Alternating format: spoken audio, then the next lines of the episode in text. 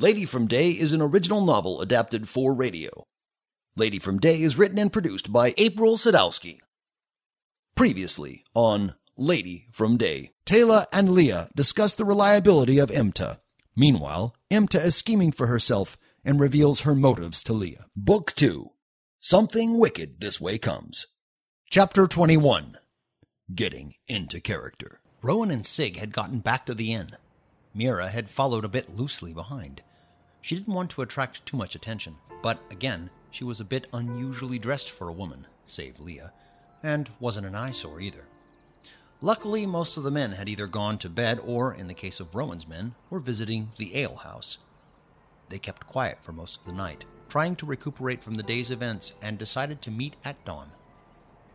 When they had entered Rowan's room, chosen because of the larger size and no one would be there, at morning, Mira got straight to the point. Now, this isn't going to be easy for either of you. I think you'll be fine, but you have to do what I tell you, even though it may seem a bit strange. Now, I want you to change into those dresses. I'll hem up Rowan's with the additional fabric. I'll sew on a bit extra on Siegfried's to look like it's been patched. We don't want you looking important or rich. That only gives the Gorlegs an advantage. If you look strong and healthy and no one wants you, you'll be put to work, and they won't need you for anything more than that. Royalty shouldn't expect the royal treatment if captured. More than likely, you'd end up worse off than the servants, and held only as a bargaining chip. I'll get some food for us. This'll take a while.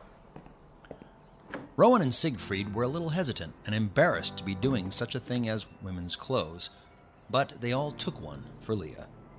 Rowan's mind was a bit elsewhere as he thought about the fact that he was doing all of this for a woman he had spent just under a week with.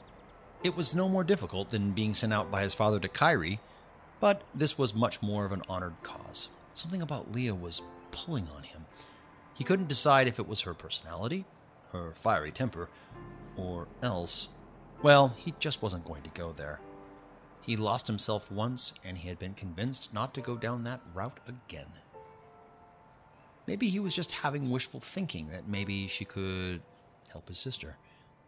He brushed the idea off and got dressed. Sig was already done. He was trying to relace his shoes.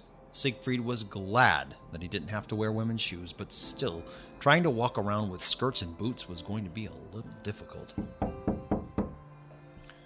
Mira entered the room with three plates full of hot food.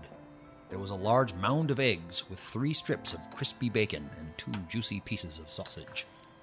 The two men devoured the food, but Mira ate slowly. They both looked at her in amazement. How can you eat so slow? Haven't you suffered the blight caused by a Rowan sister, too?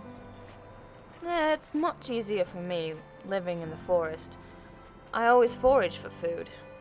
There may be an animal here and there, but I can suffice on the bare minimum. The forest feeds me and I protect it. Oh, I see. Well, it's too bad that not everybody can be as satisfied, though. Personally, I'm, I'm still used to Kyrie, and since I have just gotten back, I really haven't gotten accustomed to those meager meals yet. Though, during my stay, I learned that Kyrie and Fenarion thankfully have donated some food under my father's nose to the people. Uh, they only told me about the arrangement because I had been negotiating with Kyrie, and my mother is from Fenarion. I think Fenarion feels guilty that they haven't had the time to go and find her. We'll definitely find a way to help your sister Dashel. Maybe when we go to the Gorlag Keep, we'll hear something.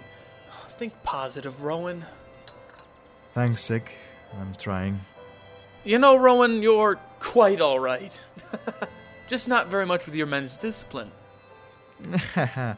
that isn't really going to matter too much, unless the Gorlaks attack this town. And even so, it will be your band that will assist us. And thanks to Leah and yourself, they know what to do and how to be properly doing it. With age comes experience, Rowan. Anyway, it's not every day we can go and rescue one of our own. There's nothing more of an adrenaline rush than risking your own life to save that of a friend. Couldn't agree more with that, Sig. Well, are you two ready to be womanized? Uh, not really, but I'm sure we can manage. As long as I don't end up tripping over myself and the wig comes off. yes, and remind me to go get you a wig after this. Okay, you two, first thing. Siegfried, you need to stop the slouching. It's not going to make you look womanly. Sig straightened his back and lifted his head poignantly. Siegfried, I think that's a bit much. It would be okay for a royal, but not a peasant. Keep your head down for the most part. You don't want the Gorlegs to think you're stuck up, and it shows humility and submission. They want you to give in easily. Rowan had already gained the posture of a royal, but he wasn't used to the actions he had to take to pass as a peasant. As he watched Sig, who was a bit closer to a peasant in nature than he, with interest, he tried to mimic his movement. Soon the two were poised correctly, and the next step Mira commanded them to do was walk. Rowan and Sig, now you must learn to walk like women. It's just one foot in front of the other, but you need to move your hips to either side and sway. no, no, no, you are overdoing it. You're not supposed to attract attention, or men for that matter. Less is more in this case. The two men tried for hours to get their walk right, and not to walk clumsily with their boots on. They had been using some of the time to make fun of each other, especially when they got to be more believable. Well, Siggy, I think we'd better get a new naming system. we can't go around calling me Rowan, or I'll be pig's meat for sure. What do you suggest then? Mm, for starters, I could be Rowena. No, it won't do. It's too close to your current name. Hmm. Now that I think of it, if we could get you a red wig, we might be all right. Siegfried. Goodness, woman, I think you've known me long enough to call me Sig. Very well then, Sig. I think we'll have to call you Siglind. It's close enough to your name, but not too much. And it still means the same. So, Rowena and Siglind. I think we should be seeing to your wigs. I'll leave you to change out of your clothes while I take down our plates to the innkeeper. I don't think you need to practice in public yet without the full disguise. Mira went straight to the end table and stacked the plates in her arms and left the room. As she came down the stairs, she stopped as she noticed several men looking her way. Most of them were Rowan's men, but of course she didn't know that. One of the men stood up and walked up to her. Well, aren't you a pretty maid? I am no maid. The man smiled crookedly and tried to place his hand on her waist. She took his wrist and twisted it behind his back, still holding the plates in her other hand. I am no maid. Oh, I see. She really is no maid. Best leave that one alone then. Mira rolled her eyes and headed toward the bar table, where the innkeeper was drying off some ale mugs. She set down the plates. You should keep an eye on these men. They'll be up to no good. Been in the alehouse most times. They just came to Moira Moirawen a few days ago, uh, with that princely fellow. Princely fellow. Yes, um, Rowan, I think they called him. I heard them talking about. The men, though, have been generous with their money and are certainly taking advantage of what our town has to offer, if you know what I mean. I saw what you did upon the stair. Caught you just out of the corner of me eye. You aren't from around here either, are you? On the house for showing them that they can't just take anything they want. Thank you, sir. Actually, I'm more from here than you would think. Has been a while, yes, since I've been to this town. I'm sorry to have to cut this short, but I have matters to attend to. I deduced that it would be easier if I took these plates down to you than to have any interruptions during the day when not needed. She took the mug up with her and marched straight into the room. Rowan and Sig had been sitting down near the window and immediately stood. Rowan, a word, please. Siegfried can tell she is angry, and so he leaves the room like a proper gentleman. Mira slams the door. How on earth could you lead an army? One of your men came on to me, and not just with words. Well, it, it wasn't my intention for my men to act this way, but The men that are under Siegfried and that woman do not act like that. I have seen them. Yes, they've looked at me, but that is all. At the very least, each no more than glanced at me. And do you know why? not really. It's because they were taught not to. Rowan, if you wonder why your kingdom hasn't found your mother and your sister is still sick, Maybe you should look to the structure of things. Your people need discipline. More than they have now. Leah said the same thing. She's the woman we are trying to rescue. I'll speak frank with you, Mira, because I think you can take the air of it. But my father's concern isn't of the people of the kingdom. It's of one person, and that person is not me, it's my sister. Since my mother has been gone, he lost interest in everything else, and he sees her through his daughter, I mean, my sister's eyes. And that has been hard on me and my kingdom. The men don't get any training, they barely get even decent wages. We have been asking for other lands for assistance, but only Kyrie and Fenarion have helped. Kalos still won't have anything to do with us, even though it has been over 200 years. I have tried, I've really tried to instill some richness in the lives of my men, but War Avin has offered them more than they've seen in 17 years, and frankly, they don't know what to do with themselves. I do plan on discussing such things with them, but uh, given Leah's situation, I just didn't think it was important right now. I'm sorry. Not important. Not important.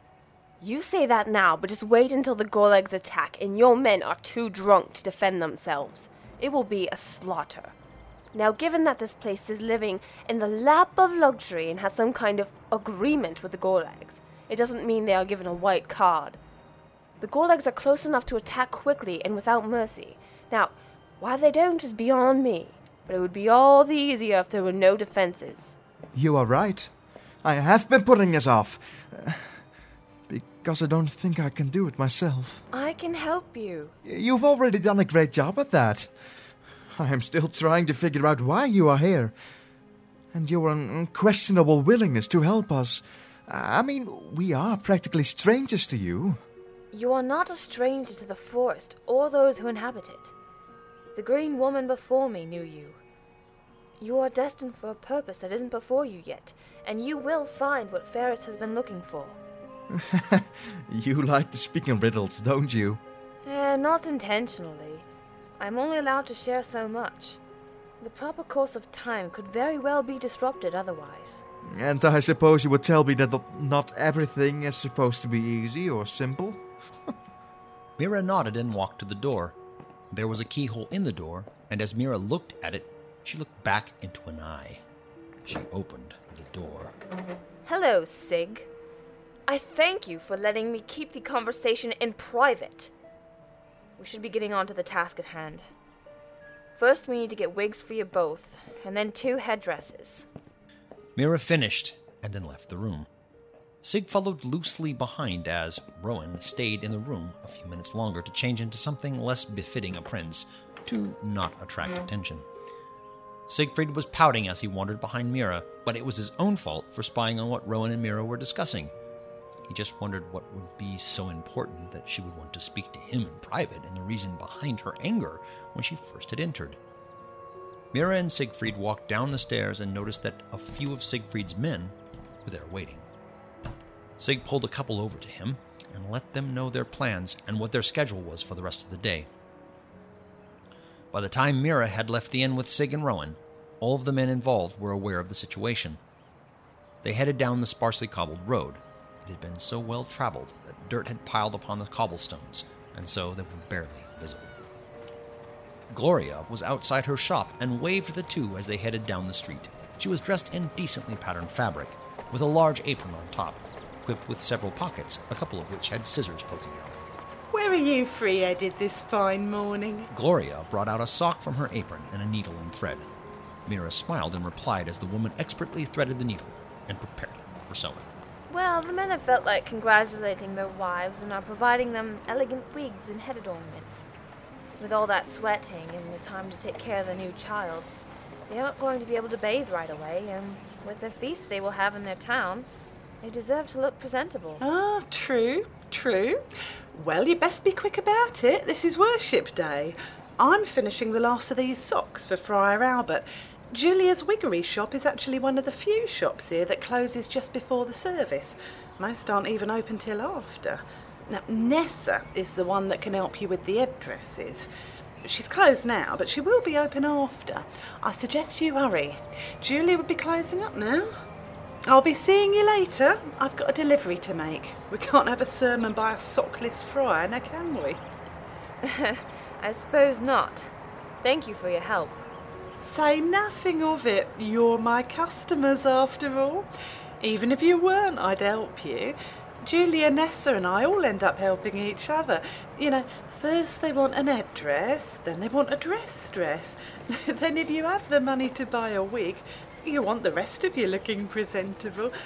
I'd best be on my way. A woman like me likes to chitter chatter. With that, Gloria headed off to the chapel, taking out the matching sock from her other pocket and tying them together with some twine. Mira, Rowan, and Siegfried continued walking and spotted the Wiggery sign, just as a slender woman with soft, flowing golden hair appeared outside the door. She had started on the primitive door lock with a key she strung around her wrist so as not to lose it or let robbers take it from her store while she wasn't looking. Most of the shops didn't have locks, and only the richest has the most elaborate and beautiful. But a wigist made a decent amount of money since the wigs were expertly made and only those rich enough could afford them. She obviously had made well of her business. Rowan hurriedly addressed her. Julia, is it? Yes, that's my name. Who are you? Uh, We are, uh, me and my friend over here, are looking into buying some wigs. Um, Gloria referred us to you when we told her we are inquiring for the presents. Our wives, you see, they are giving birth soon, and we would like to have something presentable for the naming feast. Julia's eyes widened at the thought of new customers, and she smiled. She opened the door to her shop and ushered the three in. Come along. There is no time to waste with the service coming upon us. Will you be attending? Well, it's understandable with your wives in their delicate condition. You must hurry back quickly. I apologize for it being so dark in here. I haven't the time to relight the torches. Oh, that's not a problem at all. Rowan glanced around the shop. Dark as it was, there was a good amount of light from the windows. These windows, however, were not open aired but glassed. The light that had come in sprayed off head adornments such as jeweled tiaras, attachments, and hair fasteners. Even though Julia was young, her skill was not. She must have started out sooner than she could walk a horse. There were amazing wigs all around. Most were too elegant for their needs. Rowan was held by Julia, and they found a red headed wig. Siegfried took a dirty blonde wig. They weren't plain, they had some plates in them, and they could pass as something a peasant would have. Rowan made sure they were okay for use before anything else, and he saw Mira nod in acceptance. Of course, he wasn't sure what would be appropriate, as he hadn't even lived in Faris for years, let alone around peasants. Even Kyrie's peasants were a little bit more elaborately dressed, as their economy was better. Siegfried knew immediately that his would do, and considering that they were getting a headdress for it, he wasn't worried at all. Julia, who had been helping Rowan, asked him, Do your women wear wigs frequently? I mean to say, are they able to connect them properly to their heads? Well, she might. But I don't think she's going to have the energy to do it herself. Could you perhaps explain how it works? Julia nodded and took the wig he was holding. She turned it upside down to reveal an intricate pattern of ribbon like threads. These ribbons need to be attached around the head hairs. That way, the wig is less likely to fall off. I'm sure your wife wouldn't want to be embarrassed on such a day where all the attention is drawn to your family. The ribbons have a bit of copper wire inside, so they will be very tight when tied. Thank you for all your help. Uh, We'd better get moving on now. Rowan and Siegfried paid for their wigs, Sig getting the money for his from Rowan, as they were mildly expensive. I thank you for your business. And if you will excuse me, I must be off to service. I'm already late as it is. Good day, Julia. Once they had left, the two men looked at their wigs more closely, trying to figure out how they were going to get them to stay on their heads. Rowan was fiddling with the ribbons, and Sig was sizing the length of his hair with his fingers. It will work. You'll be fine if you stop worrying about it. I'll help you. Well, we still have time. Let's go find the headdress shop. I'd like to know where it is before I start waxing you. Waxing us? Well, you can't exactly go out as a woman with a beard. It's nothing to worry about. I'll just go to the chandler and get some wax. I'll heat it up, pour it on your face with some fabric above, let it dry for a few seconds, and then take off the fabric. You will have to do this to each other if you're to remain unnoticed in the keep. That's nothing. Siegfried, unlike Rowan, had a large development of a beard. He could only imagine how painful this waxing would be. Rowan was touching his face in worry, thinking the same as well. Oh, do come on, you two. You want to save her, don't you? Very well, then let's get a move on. Good grief, the things I put up with. The three walked down the street, noticing that indeed, as Gloria had said, most of the stores were closed or locked up, or both. They saw a head figure on a wooden sign indicating that this was indeed Nessa's shop. The store was larger than Gloria's, with open aired windows, and from what they saw outside through the windows, quite an immense collection of headdresses, from those of a peasant to something befitting royalty. As it was, it still wasn't as elaborate or richly built as Julia's. Regardless, Nessa's store was closed, so they had to continue. The chandler was open, and there was a broad shouldered older man dipping wicks into liquid wax. He must have heard people behind him because he turned around suddenly, though not completely so as to keep the dipping candles from making a mess. Hello there, strangers. My name is Lucian. I am the chandelier here in Moirine. Oh, you look a bit weathered, no? Are you sure you are in the right shop? The inn is right down the street there. Hmm. Well then, what can I do for you? Uh, do you think we could have some of your wax? I am the chandler, young man, not a waxmaker. Why would you want this wax for? If you had the need for the candles, I have plenty here in this shop. You don't have candles that you can melt down there? Well, um. Chandler, we want the wax for another purpose, and we are prepared to pay for it. We wouldn't need too much, so don't think it would be too much trouble for you to make some. Right? Be glad that it is not too hard to make. Now, how much of this wax would you be wanting? The two men settled on a price and an amount in no time. They were back on their way to the inn. Upon arriving, they noticed that it was fairly empty, which was odd for midday. When they asked the innkeeper, he just responded that most had gone to the service. It was good that they had taken cover in the inn, however, because outside some clouds had boiled over and it was raining. All they could do was wait until it and the service had ended.